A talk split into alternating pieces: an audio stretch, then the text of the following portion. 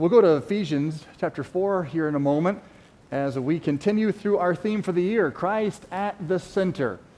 Colossians 1 says that he is the head of the body, the church, who is the beginning, the firstborn from the dead, that in all things he might have the preeminence.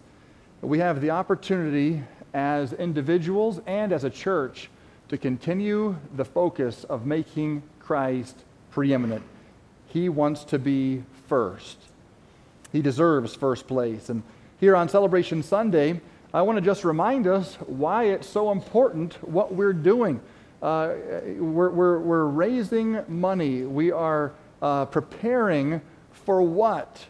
Uh, well, we're not just building a playground, we're not just um, paving the parking lot, although that might be definitely necessary. It's coming, Lord willing. It, it's, it's not um, anything trivial that we are on the cusp of doing. We are improving the facilities that God has given us and expanding uh, uh, this, this uh, church house, not the church, we are the church, but uh, the house where we worship, our house of worship. And it's a big deal to be able to, to give toward that. And I want to remind us about the church, what the church is, and why it's important uh, so that we can continue to have the right perspective uh, on what we're doing here and, and why we're doing it. Ephesians 4:11 says, "And he gave some apostles and some prophets and some evangelists and some pastors and teachers for the perfecting of the saints, for the work of the ministry, for the edifying of the body of Christ, till we all come in the unity of the faith and of the knowledge of the Son of God, unto a perfect man, unto the measure of the stature of the fullness of Christ, that we henceforth be no more children." Tossed to and fro, and carried about with every wind of doctrine by the sleight of men and cunning craftiness, whereby they lie in wait to deceive.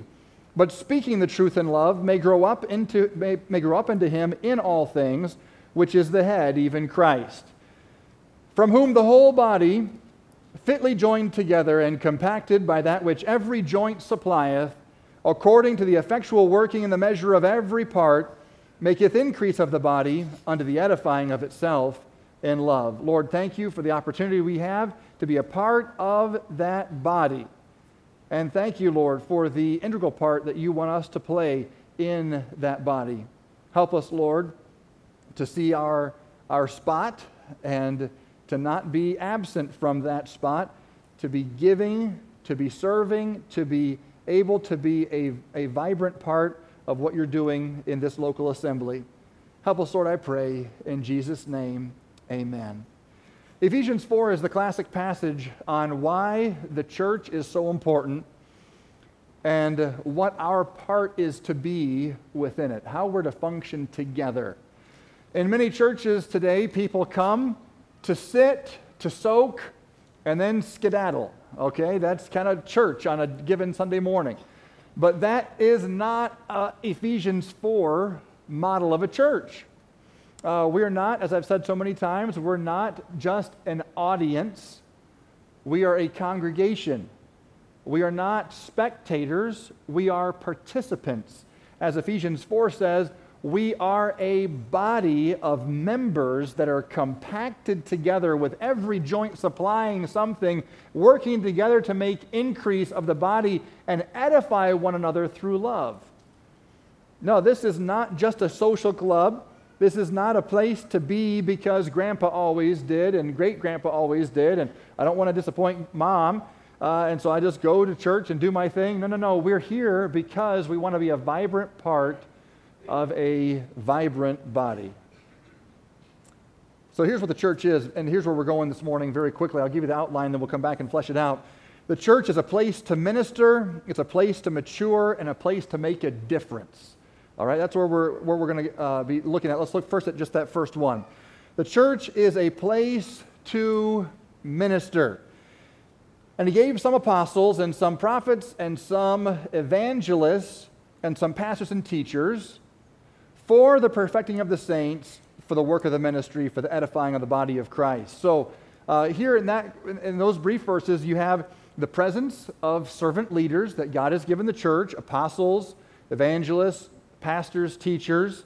Uh, the pastor teacher gift is usually thought of as one gift, but there are also those who are just teachers, okay? Um, and he gave us these gifts for a reason. Now, Ephesians 2.20 uh, tells us that the apostles and prophets were part of the foundation. And uh, they, they served their purpose, and they're part of the foundation. Jesus Christ is the cornerstone. And so today we operate with evangelists, pastors, and teachers. But why were these gifts given? Why, are the, why is there the presence of these gifts in the church? Well, the purpose of these servant leaders is uh, given right in the text for the perfecting of the saints for the work of the ministry. Now, some people read this as three purposes. So, God gave us leaders, and He gave us these leaders for these three reasons. He gave them to perfect the saints, He gave them to work the ministry, and He gave them to edify the body. That's not how it actually should be read.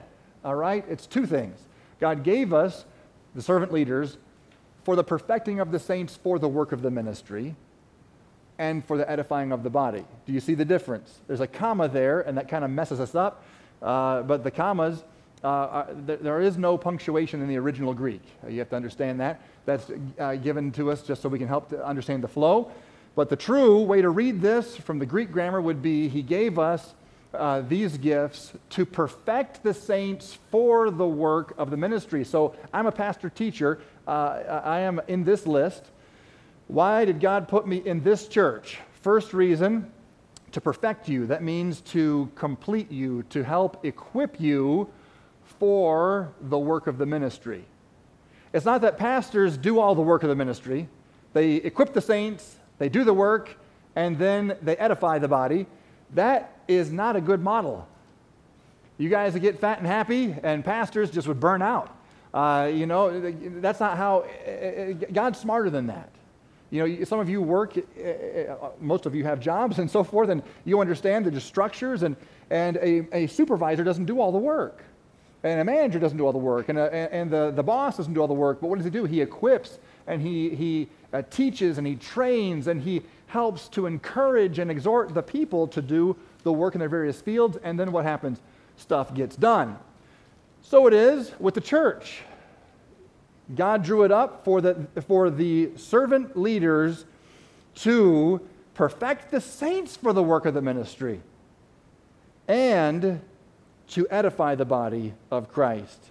So, what do we need to take away from this?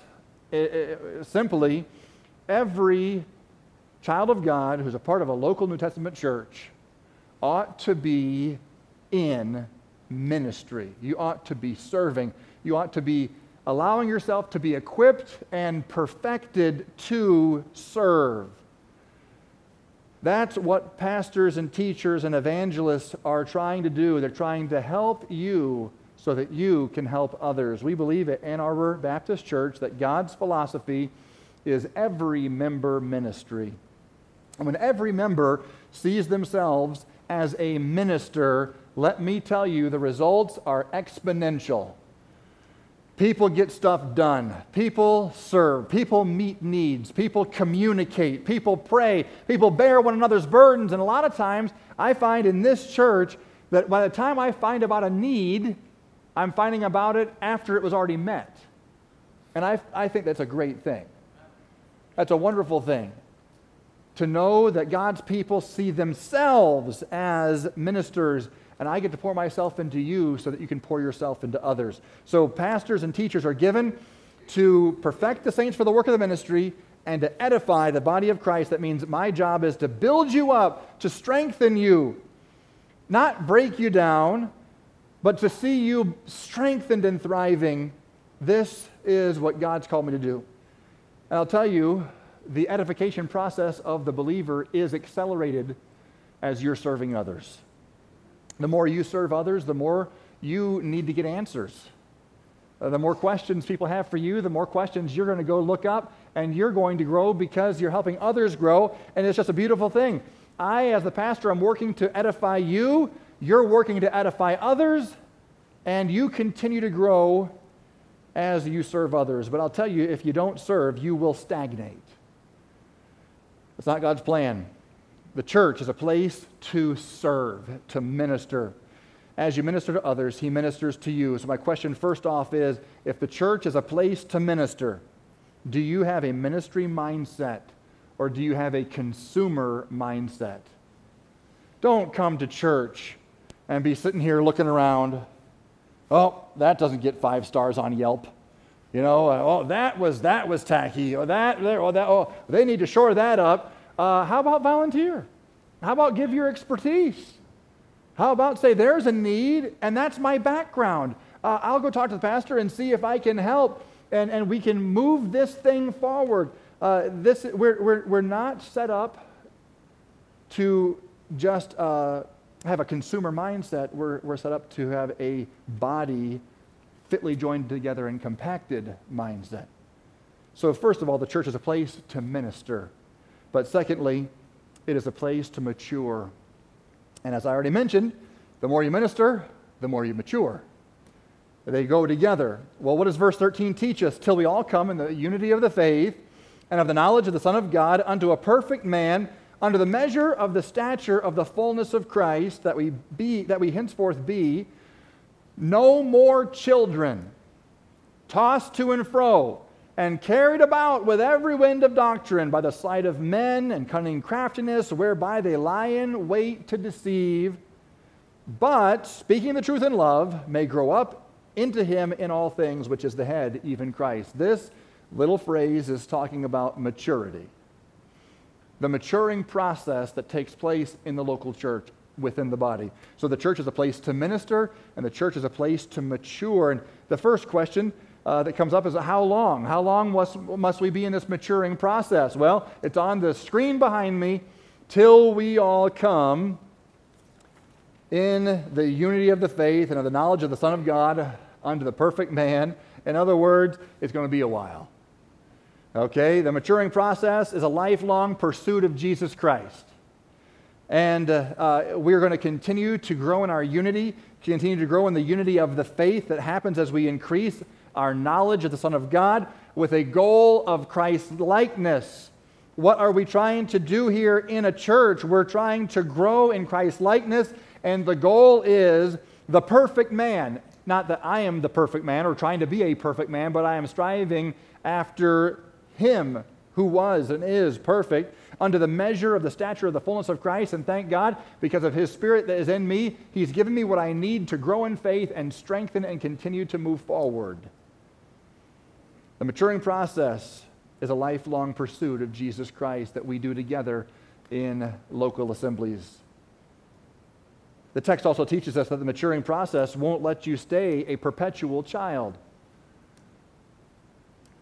You know, it's not okay to not grow up. Sorry, uh, Peter Pan. it's not okay. I think some Christians want to live in Never, Neverland. Is that what it is? Neverland? Okay. Uh, uh, just, we just want to be kids forever. That's not God's will for you. He says that we be henceforth no more children. God wants you to grow. He wants you to grow up. He wants you to become spiritually mature. Why? So that you can help others to grow up and become mature, and the process can, can continue. This maturing process that happens within a local church will not let you stay a child. And I'll tell you, any church, this church or any church, that allows, uh, not allows, that's the wrong word, that, that caters to immaturity, it has, a, has an unbiblical philosophy. If you can go to a church for 20 years and never be encouraged to grow up as a Christian and put down deeper roots of faith, something is missing in that church. You should be uncomfortable sometimes.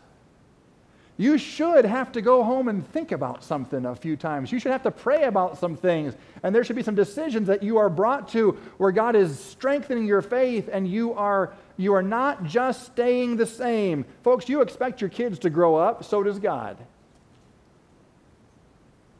It's not okay to, sp- to stay spiritually immature, tossed to and fro and carried around by every wind of doctrine. You know, the church, we are told in Scripture, is the pillar and ground of the truth. Isn't it great to be grounded? I'll tell you, I don't mind a boat once in a while. I endure planes when I have to fly in them. I don't like to fly. I like the ground. And I remember when we got home from Cambodia, I, I, the first thing I did is I got down, and yes, I did. I kissed the ground. I don't care how germy it was. I was back in America and I was back on something solid. Oh, everybody thought I was crazy, but hey, that's where I'm at on this thing. I like to be grounded, not moving all around. And so it is, folks, in the theological realm. If you get your theology from Facebook and your doctrine from Twitter, and uh, if you get your devotions from YouTube, now those things can help if you know where to go and you know what you're doing. There are some useful things on all of those platforms, but I'll tell you that the Bible says the church is the pillar and ground of the truth. We need to be involved, be plugged in, and help uh, and, and, and growing together. The maturing process won't let you stay a kid forever. uh, Hebrews 5:11 says, "Of whom we have many things to say, hard to be uttered, seeing ye are dull of hearing. For for in the time ye ought to be teachers, ye have need that one teach you again." Now that's really sad. Can you imagine if the Apostle Paul showed up here and said, Wow, I thought you guys would have been teachers by now. And the time has come that we actually need you, but you're not ready, so we have to teach you again. Sit down. Oh, that'd be, that'd be crushing. That's what he's saying. Uh, and, uh, not saying it's necessarily Paul. Uh, that's whoever wrote Hebrews. Many of us think it's Paul. But regardless, the Holy Spirit then, uh, so ye have need that one teach you again, which be the first principles of oracles of God, and are become as uh, you're become such as have need of milk and not of strong meat. For every one that is useful in milk is unskillful in the word of righteousness, for he is a babe. But strong meat belongeth to them that are of full age, even those who by reason of use have their senses exercised to discern both good and evil. He's, he's basically making the analogy you don't serve meat to a baby, they'll gum it forever and not going to get a thing out of it. You serve meat to the one who has some, some age and has some use. The, use, the teeth are, are, and the jaws are strong enough to chew that meat, and uh, they have, they've come to a place of maturity where they can handle that. And so it is spiritually. You stay a babe in Christ, you're going to just be able to comprehend the milk of the Word. But praise God for the sincere milk of the Word. But there's also some meat God wants you to chew on. And folks, as we get involved in local church ministry, God helps us to mature and grow. It's a lifelong pursuit of Jesus where we won't stay a perpetual spiritual child. We're grounded in what is true, and that protects us from error. And also, you see this phrase, but speaking the truth in love. The maturing process requires speaking the truth in love. Without speaking the truth in love, how will we grow up into Him in all things? And without being an active part of a local church, how will you consistently even be subjected to truth spoken in love? I have heard from you folks truth spoken in love that has helped me. I have heard from you folks truth that was not spoken in love that has helped me. Okay? And that's where we need to have grace for one another because we're not always going to be as loving as we should be. And don't be that one who says, I went to church and someone said this to me and it hurt my feel bads, and I'm going to leave the church. That's what we call them in our family. You hurt my feel bads uh, and you run off to go get hurt at the next church. Just recognize, folks, if, if there's some truth that someone gives to you, maybe they didn't even do it in love, maybe they didn't even do it the right way. Be humble, take it, chew on it, let God use that. But there's preaching, there's teaching, there's doctrine, there's all sorts of avenues for this within a local church context whereby we can mature. Let me ask you are you maturing as a Christian? Are you maturing as a Christian? Are you maturing in your faith? Are you maturing in your love? So many of us have such fickle, fickle love. We have the, a Hollywood understanding of love. We've not matured to a biblical idea of God's love. Are you maturing in your security in Christ's love for you, his acceptance of you? Are you willing to receive and even seek out truth that is spoken in love? I know some, some, some folks, they recognize they've learned that feedback is helpful, truth spoken to me is helpful, and I'm going to seek it out. Others have learned, unfortunately, a very defensive posture. All negativity is horrible. Uh, I have to put all anything that could be considered remotely negative has to be pushed out of my life. And then you end up with an echo chamber. And then you end up wounded for life. And you will not develop and you will not mature. And I'll tell you, uh, the church of the living God is not, not just an echo chamber where we hear what we want to hear. No, we hear what God wants us to hear. And that means we're always being confronted with truth that will change our lives. Whether it's from the pulpit or conversations after church or in a one on one Bible study or whatever it may be, in God's church, He is using truth spoken in love to mature us. Why is what we're doing at Arbor Baptist Church important? Because it's His body and it's His church, and what He uh, wants to do in this, this threefold Ephesians 4 uh, uh, purpose is that the church would be a place to minister and the church would be a place to mature. Are you maturing? And thirdly, the church is a place to make a difference. It's a place to make a difference. I tell you, people are looking for an opportunity to make a difference in this world. There's something in us. Everyone has it in them somewhere that you want to know your life counted for something. You want to know that you're leaving something behind, that, that the world is going to be a better place somehow for my being here. You know, there's, that, that's in there. Why? Because that's how God, God uh, designed us. And I look at what people do to make a difference who don't have Jesus, and they're just taking a stab at this and they're taking a stab at that, and, and, and a lot of it is not making a difference, and it's sad. But I'll tell you this if Jesus Christ is the head of a body, and I am a part of that body, and He gives me an opportunity to, to, to play a, a part in that body and the effectiveness of that body is supposed to do, well, then I have a place and I can make a difference that counts for eternity. Verse 16, from whom the whole body fitly joined together and compacted. I like that word compacted, squished if you're feeling squished on a Sunday morning, praise God. That's verse 16 right there. Just compact right in. Uh, we are trying to open things up a little bit here, uh, but Lord willing, we'll get there. But every joint, uh, uh, uh, fitly joined together and compacted by that which every joint supplieth, according to the effectual working in the measure of every part, maketh increase of the body unto the edifying of itself in love. You ever had a pinky out of joint? Man, that hurts. That little guy. Or uh, uh, the, the pinky toe, that's even worse.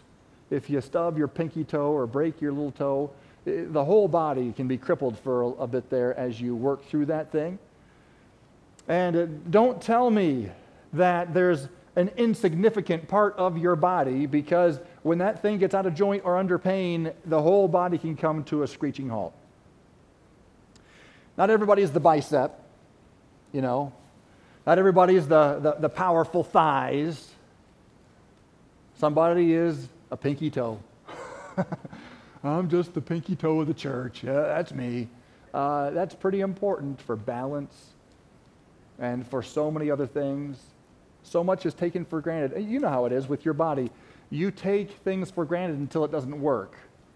Yeah. When I hurt my elbow doing deadlifts the wrong way, you know, you, I had bent elbows, and I went up and snapped my wrist, my, snapped my elbows. Don't do that.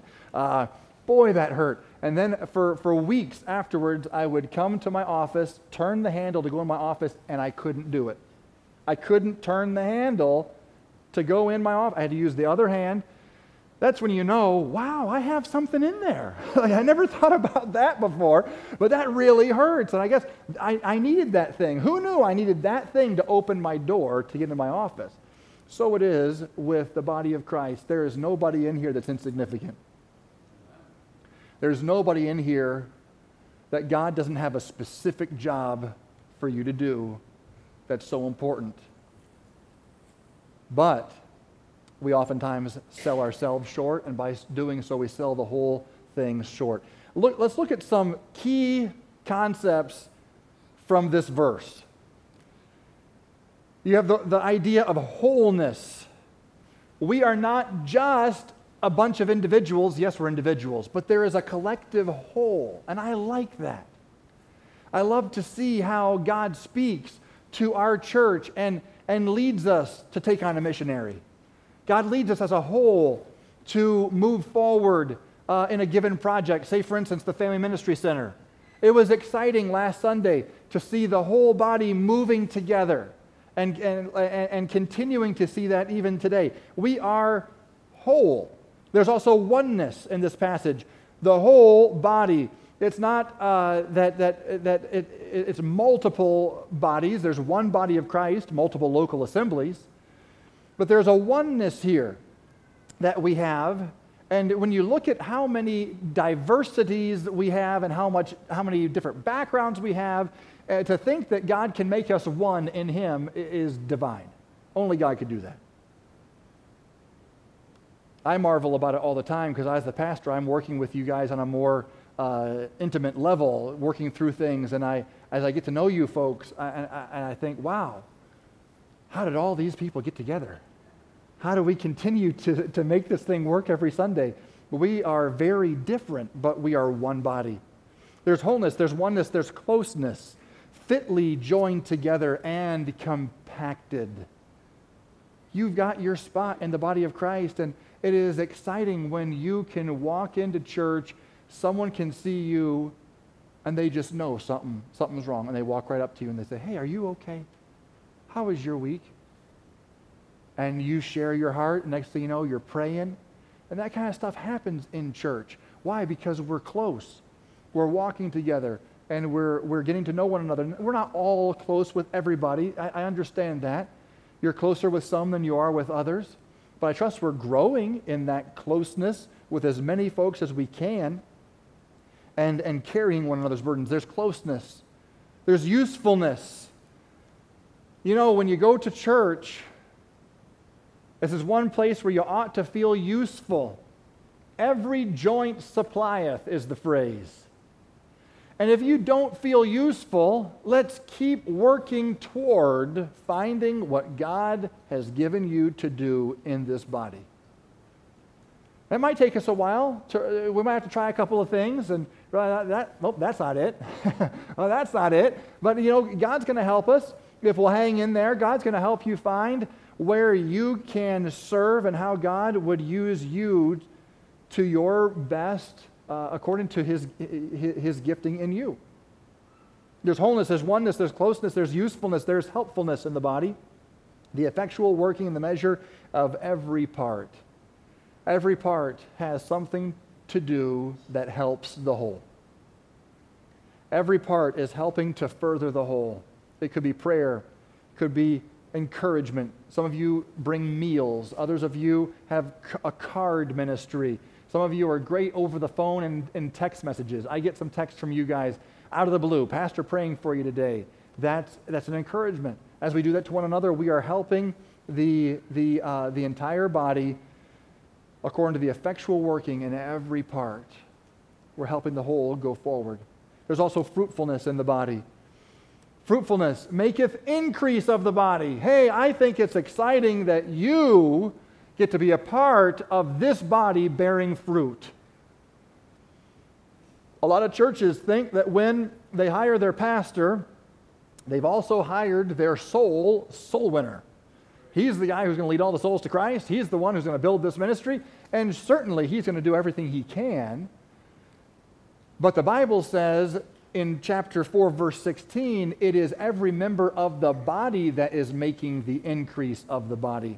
That's increase in size, increase in spiritual depth, increase in maturity, any kind of increase you want to talk about. It's you folks who have a part in that process. There's wholeness, there's oneness, there's closeness, usefulness, helpfulness, fruitfulness, and finally, kindness, under the edifying of itself in love. And let's be honest, we're not always the kindest people. We're sinners saved by grace. But I tell you that this I have experienced more kindness in the church than I have outside of it. I've experienced so much grace and so much love, so much mercy. People who have been so thoughtful, it just brings you to tears. Why? Because the body is actually supposed to edify itself. As, as chapter 11, uh, sorry, verse 11 and 12 said that the pastor is to edify the body. That's supposed to happen, but also the body is supposed to edify the body. Who have you built up in this body this week, this month? And don't sit back and say, well, I'm not going to do anything because nobody's building me up. That is not a way forward. You go build somebody up, God will take care of you and He will build you up as you're building others up. I'm not going to serve, no one's serving me. Folks, if Jesus had that heart, He'd still be in heaven and we'd still be lost. There would have been no crucifixion, there would have been no resurrection. I'm going to wait until those sinners really have reached out to me. And, uh, you know, before I reach out to them, folks, that's not the Christian model. The model of the Christian, the model of the church is to do what Jesus did. Is to say, I'm going to serve you if I never get served. I'm going to minister to you because Christ ministered to me. I'm going to edify you if I never get edified. By the grace of God, I'm going to love and serve and, and continue to be a part of this body. And I'll tell you what, if you have that heart, God's going to minister to you and God's going to build you up. You know, I, I like basketball. You guys know that. I wore a jersey all the way through high school with a number 10. I still have it at home somewhere, I think. Did it finally die? Maybe the dog ate it or something, but number 10 was my, was my number. And I, when I put on that jersey, man, oh, I just felt like a million bucks. Go out and play basketball. Um, I didn't want to be a fan waving a towel with a team t shirt. I wanted to be a player on the court with a team jersey. There is a difference. And I believe Jesus has invited each of us to put on a jersey, to be a part of the team. You're not just a fan, you're not just a, a spectator, you are a integral part of his body.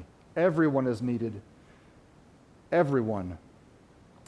Are you doing what God has asked you to do in the body? Do you know what your part is? Are you maybe out of joint? Hey, that happens. I get out of joint too, definitely. And God has to put me back in joint, and sometimes I need a little bit of help uh, getting back in joint. That's okay. We can work through it. We're a body. We're going to heal together. We're going to work together. Are you wearing a t shirt or a jersey? Let's get in the game together and let God use us to make a difference. Three things I want to wrap up with here before we transition into the, uh, the celebration offering this morning. What we are a part of the church of the Lord Jesus Christ is important, folks. It's important. It was so important that Jesus gave himself for it. Think of that. He gave his blood for the church. So, what we're doing matters. So, the next question is Do you recognize your part in the local church? Uh, do, you, do you see it as uh, your place? Have you found a home? And if not, hey, let's talk. Let's work together to see you plugged in.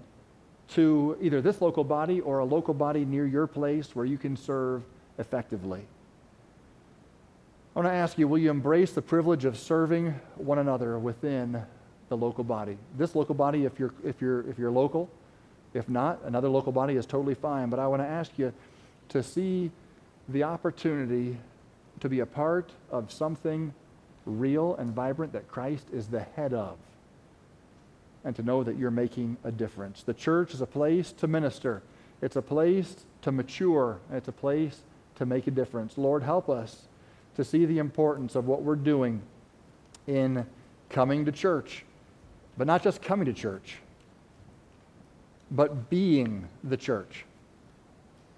Being that body that edifies, that serves, that ministers, that grows.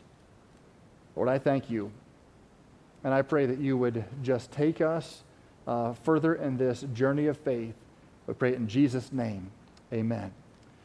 Before Pastor Drew plays, and he's going to play in a moment, I want to uh, give some guidance concerning the, the offering and, uh, that we're about to take. And as I said, I'm super excited. I can't believe that we're finally here to this Sunday, June 25th. We've been talking about this since January. But with the context of what the church is, why it's important, and uh, what it means to Jesus Christ. I hope that we are coming into this day uh, with the right perspective that this is about Him. This is our opportunity uh, to celebrate His goodness in our lives. It's a privilege. You know, not every church is growing. A lot of churches are shrinking. And uh, uh, this is not an indictment on them. That's between them and the Lord. There are various situations, there's all kinds of obstacles and challenges. But God is growing our church, and God is, is, is helping us find a way forward. And uh, I believe as we grow, we need to embrace the opportunity to steward what He's given us by faith and uh, uh, uh to, as a body, move forward by faith. As I mentioned before, we have received pledges for the expansion building project, Family Ministry Center, uh, over a million dollars over the next three years, which is just absolutely staggering. But we obviously have a ways to go, and we still have more miracles, and that is how it was when the children of Israel crossed the Jordan River, right? The, the waters split, and they went over on dry ground, but they still had to go to Jericho. And they still had to go to Ai. And they still had multiple uh, miracles to come. And I believe that's going to be our pilgrimage as well. So as we seek to move forward, uh, it was on my heart uh, all the way at the beginning that we wouldn't just do a three year commitment, but we would also do a one time celebration offering over and above that three year commitment to help us to be able to get a little bit more momentum on the, momentum on the front side, uh, to, to kick, kick off, I should say, kick off the campaign decisively and I've asked you all to pray about this. And I want to say there's no pressure on anybody to be a part of, of any of this. This is something that God needs to stir your heart about. And if He hasn't stirred your heart, uh, wait till He does. And I, am hoping that this, oppor- this opportunity we have before us this morning is not seen as that of necessity, that no one would give grudgingly, but they would truly give out of excitement and celebration. If that's your heart, uh, then I am excited with you. Um, so, so again, some, some, uh, I want to give some verses uh, as we prepare for this, because I want to make sure that I don't take for granted that, that you have the right perspective on what we're doing, all right? Uh, I don't want to assume where you're at, and there, I know there's various maturity levels and backgrounds and so forth, and so um, I want to a- answer some questions you might have why are we doing what we're doing today? Why a sacrificial offering? And why public? Why are we doing this publicly? Uh, you know, and why are we doing this now for this project? Uh, what about other projects, et cetera, et cetera? Um, well, let's talk about Matthew 6 for a moment, because Matthew 6 gives us a warning that I believe we need to heed as we take an offering like this. The Bible says, Take heed that ye do not your alms before men, to be seen of them. Otherwise, ye have no reward of your Father which is in heaven. Therefore, when thou doest thine alms, do not sound a trumpet before thee, as the hypocrites do in the synagogues and in the streets, that they may have glory of men. Verily I say unto you, they have their reward. But when thou doest alms, let not thy left hand know what thy right hand doeth, that thine alms may be in secret, and thy Father which seeth in secret himself shall reward thee openly. And then it goes into prayer. I'll come back. Well, let's read that. And then when thou prayest, uh, thou shalt not be as the hypocrites are. And he talks about how they pray openly and, and, and to be seen of men. And he says, uh, that's not what this is about. He said, you should go into your closet rather than pray to be seen of men. So, as we take a public offering, I believe that there are biblical precedents for that, and I'm going to go into that in a moment. But I don't want to assume that there couldn't be someone here with, there could be the wrong motive. We're not doing this to be seen of men. Uh, the, the, the Matthew chapter 6 takeaway is this what you do cannot be for vain show, it cannot be to be seen or for glory of men, is what it says. Otherwise, you have your reward. And then uh, some might say, well, then should we not be doing this at all? Well, I would say no, because that's not what the, ta- the text is saying. Uh, it, it, goes on to talk about prayer in the same exact way. So, whatever you take from the giving passage, you have to also take from the prayer passage. Do we all pray in our closets exclusively? No, we don't. But the passage says don't let your left hand know what your, the right hand is doing with giving. And when you pray, go into your closet, right? Uh, well, there's another verse that says, I will that men pray everywhere in 1 Timothy, lifting up holy hands without wrath and doubting. Uh, so we know that we can pray everywhere. So why would he tell us to, you can only pray in your closet, and when you give, your right hand can't know what your left hand is doing? He's using some hyperbole here to make a very firm point. We're not doing what we're doing for a public show. And that's not what this Sunday is about. We're not doing what we're doing today for a public show, uh, to strut our stuff up to the front and, and sound a trumpet before us and make a big show. Remember that he talked about the widow's mite who gave all of her living in one little widow's mite, and, but the others came with pomp and circumstance. And uh, God wasn't into that. And folks, I don't want anybody to lose their blessing this morning. That's why I'm going here this, this morning. I don't want to assume that we're all on the same page. We need to be on the same page. What we're doing today is not for the glory of men. What we're doing today is corporate because there's corporate precedent for giving as a celebration to God, and, and, and I'm going to get into that right now. There were, several, there were several corporate offerings in the Old Testament and in the New Testament. And there's a place for that. There are times where the church, or before the church was in existence, the, the people of God, came together corporately to, as a sign of unity, as a sign of, of decisiveness, and, and just to, to, to be able to have that assurance of the whole is moving forward. And you see that multiple times. When they built the tabernacle, you see them coming forward publicly and as a whole.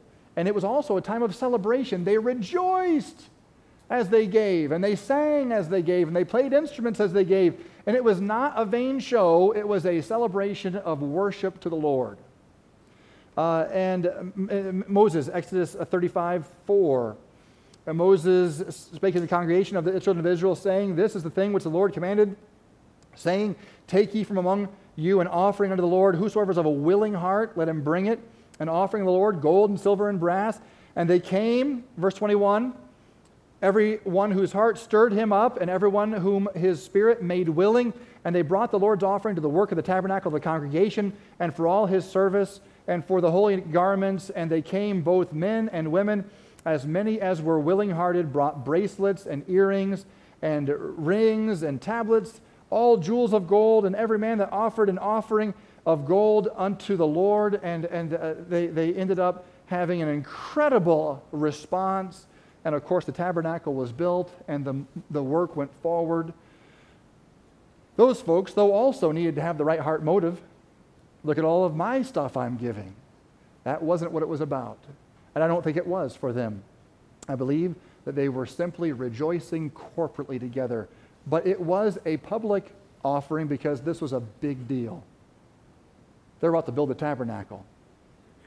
Well, then you have David, and he builds the temple. Well, he doesn't build the temple, he gives an offering for the temple. Solomon builds the temple. But David says in chapter 29, verse 14 of First Chronicles, But who am I? And what is my people that we should be able to so to offer so willingly after the sort? For all things come of thee, and of thine own hand have we given thee. Do you see pride there? I don't see pride there. He's saying, Look at what I was able to give to God. No, he's saying, I'm only giving to God what he already gave to me. Who am I that God would let me do this? That's humility. That's, that's what we want this morning. For we are strangers before thee and sojourners, as were all our fathers. Our days on the earth are as a shadow, and there is none abiding. O Lord our God, all this store that we have prepared to build thee an house for thine holy name cometh of thine hand, and is all thine own. I can resonate with that because everything I'm putting in the offering today, God gave me for this offering today. And I'm humbled. I can't believe it. It's like uh, we prayed and we trusted, and God gave wisdom, and God began to provide and more came in than we even had a goal uh, of what would come in. It, it, it's, it's humbling, it's amazing, but it's faith building. It's exciting. He says, I know also, my God, that thou triest the heart. There it is. And hast pleasure in uprightness. So, therefore, remember, God is looking at our heart. This needs to be about Him and what He has done. And we're celebrating today on Celebration Sunday His bounty. And we go forward to uh, bring it back to Him and hopefully we can say, as David said, As for me, in the uprightness of mine heart, I have willingly offered all these things. And so there it is. To be able to have that statement, that's our goal. That I have a, I have a heart motive that is pure. I'm not doing what I'm doing for, for glory or for my own sake. This is for Him. And He says, And now have I seen with joy thy people which are presented here to offer willingly unto thee. That's what we are on the cusp of doing this morning. Us, the people, joined together for this corporate offering of worship, and it's, it's, it's marking a decisive step forward of faith of our people. You know, when Nehemiah went to rebuild the temple, he didn't go by himself. He made sure he had all the people that would go with him. And Ezra came later and built the temple. Nehemiah was doing the wall. Ezra, Ezra and Zerubbabel did the, did the, uh, the temple. They do it, didn't do it by themselves. There was a lot of people who came. There were offerings that were given. And then when Nehemiah actually did the building of the wall, the people actually had their own section of the wall. They, they gave publicly and then they served publicly and they did this all together. Pastor Drew and I were talking about how the people would come uh, to give their offerings once a year, and they had psalms of ascent, and they would sing these. They would come together and worship together, and guess what? It's hard to have a private offering when you're towing along your bullock, you know? So, what does that guy do? He has his reward because everybody saw his bullock? No. They were rejoicing with these psalms of ascent. They were singing and praising God. One guy had a couple of doves, another guy had a bullock. No one's judging. They're moving forward, just rejoicing. Everyone's rejoicing. We're all going to the temple together to worship our God and to give these sacrifices to Him.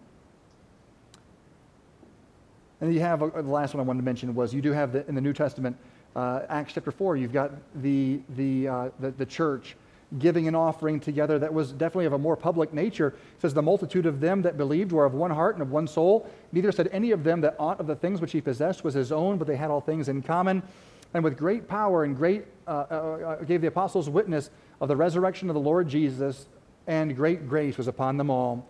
Neither was there any among them that lacked, for as many as were possessors of lands or houses sold them and brought uh, the prices of the things that were sold and laid them down at the apostles' feet, and distribution was made unto every man according as he has need. And Joseph, who by the apostles was surnamed Barnabas, which being interpreted the son of consolation, a Levite of the country of Cyprus, having land, sold it and brought the money and laid it at the apostles' feet.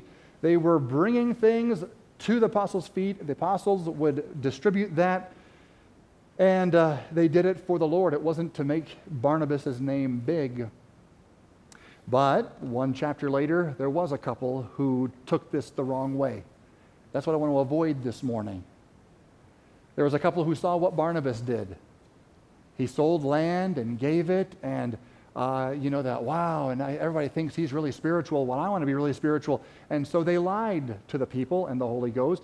They sold land, and they said that they gave it for so much, but they it was it was a lie, and Peter knew it was a lie, and therefore they were judged very decisively for that in Acts chapter 5. And Peter said, that's, that, that's, he said, while it was your own, you could do whatever you wanted with it. But don't lie. What's the theme of all of this? There are times in the scriptures where God's people have a decisive job to do. There's a work that we're calling us to do, and we need to know that we are together on this project, whatever it is. And in a celebration of God's goodness and faith, we come forward and we give, but we do need to do so with the right heart motive. And it can't be like Ananias and Sapphira. And it cannot be like the Pharisees. We ought to do it as David. As for me in the uprightness of my heart, I have willingly offered all these things. And now I have seen with joy thy people, which are present here, to offer willingly unto thee. Folks, it's a great privilege to be able to just offer back what he's given. We don't give all of our offerings publicly, but we're about to do something that is kind of a Jordan River level thing. And we kind of just need to know that we've all prayed together, we've sought the Lord together, and we're going to rejoice together as we cross this bridge. Actually, it's not a bridge, as God opens the waves and, and allows us to come forward together. So I'm asking that you would do as 2 Corinthians 9 7 states every man according as he purposeth in his heart, so let him give, not grudgingly or of necessity, for God loveth a cheerful giver. It is a joy to be able to give together as a church if God has led you, if God has stirred your heart, if God has led according to the purpose that He has put in your heart, we want to have that opportunity. And we're actually, uh, uh, John, I'm going to change things a little bit. We're actually going to sing "He is Good" while we while we give, uh, because this is will be our psalm of ascent. Okay, as we come forward, uh, Andrew, Pastor Drew will play "He is Good," and uh, we'll have our opportunity to give at that time. Uh, before, right before you do, let's have a word of prayer. Sorry, Pastor Drew. Was that? I don't know if we have envelopes, but anything that you put in these uh, baskets up in the front uh, will go toward this offering. All right. So anything that goes in the in the basket, it will, unless otherwise marked, will be for the uh, the sacrifice offering. Let's have a word of prayer. Lord, thank you for the opportunity to celebrate your goodness together. Lord, you are good. You have given us an opportunity as a church to be able to move forward, and uh, we recognize that all of this comes of you. And the fact that we're even here today celebrating your goodness is, is just a testimony to the fact that you are faithful, you are merciful, and your grace is abounding. Lord, we, we look to you now. We thank you for that which you've given to us that we can give back to you at this time. Thank you, Lord, for your goodness. Would you bless now, give wisdom and leadership in Jesus' name? Amen. Let's sing together.